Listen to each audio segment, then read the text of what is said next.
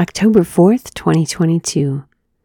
Today's reflection is written by Bonnie Engstrom, The Better Part. Mary has chosen the better part, and it will not be taken from her. Luke 10:42.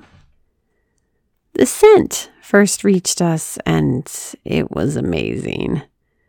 The aroma of fresh, warm bread and smoky cheddar wafted through the house as the back door shut. While my dear friend, Sister Mariam, and I chatted and laughed on the living room sofa, my teenager had spent the afternoon carefully following a new recipe for cheddar bread. After baking it on our pellet grill, she proudly brought it in to share.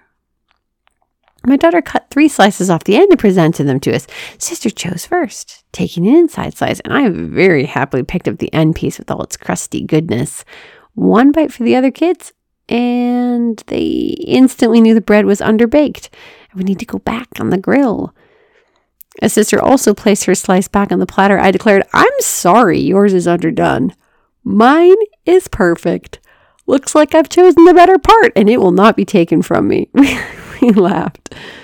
But a part of me felt selfish.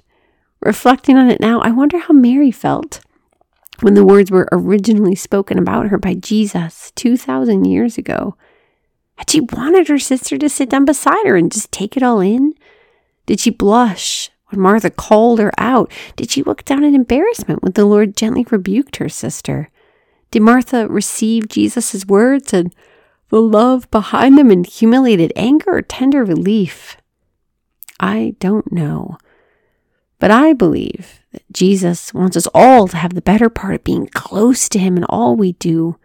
He doesn't want anyone to take it from us. Are you open to the better part? How are you open to Him today?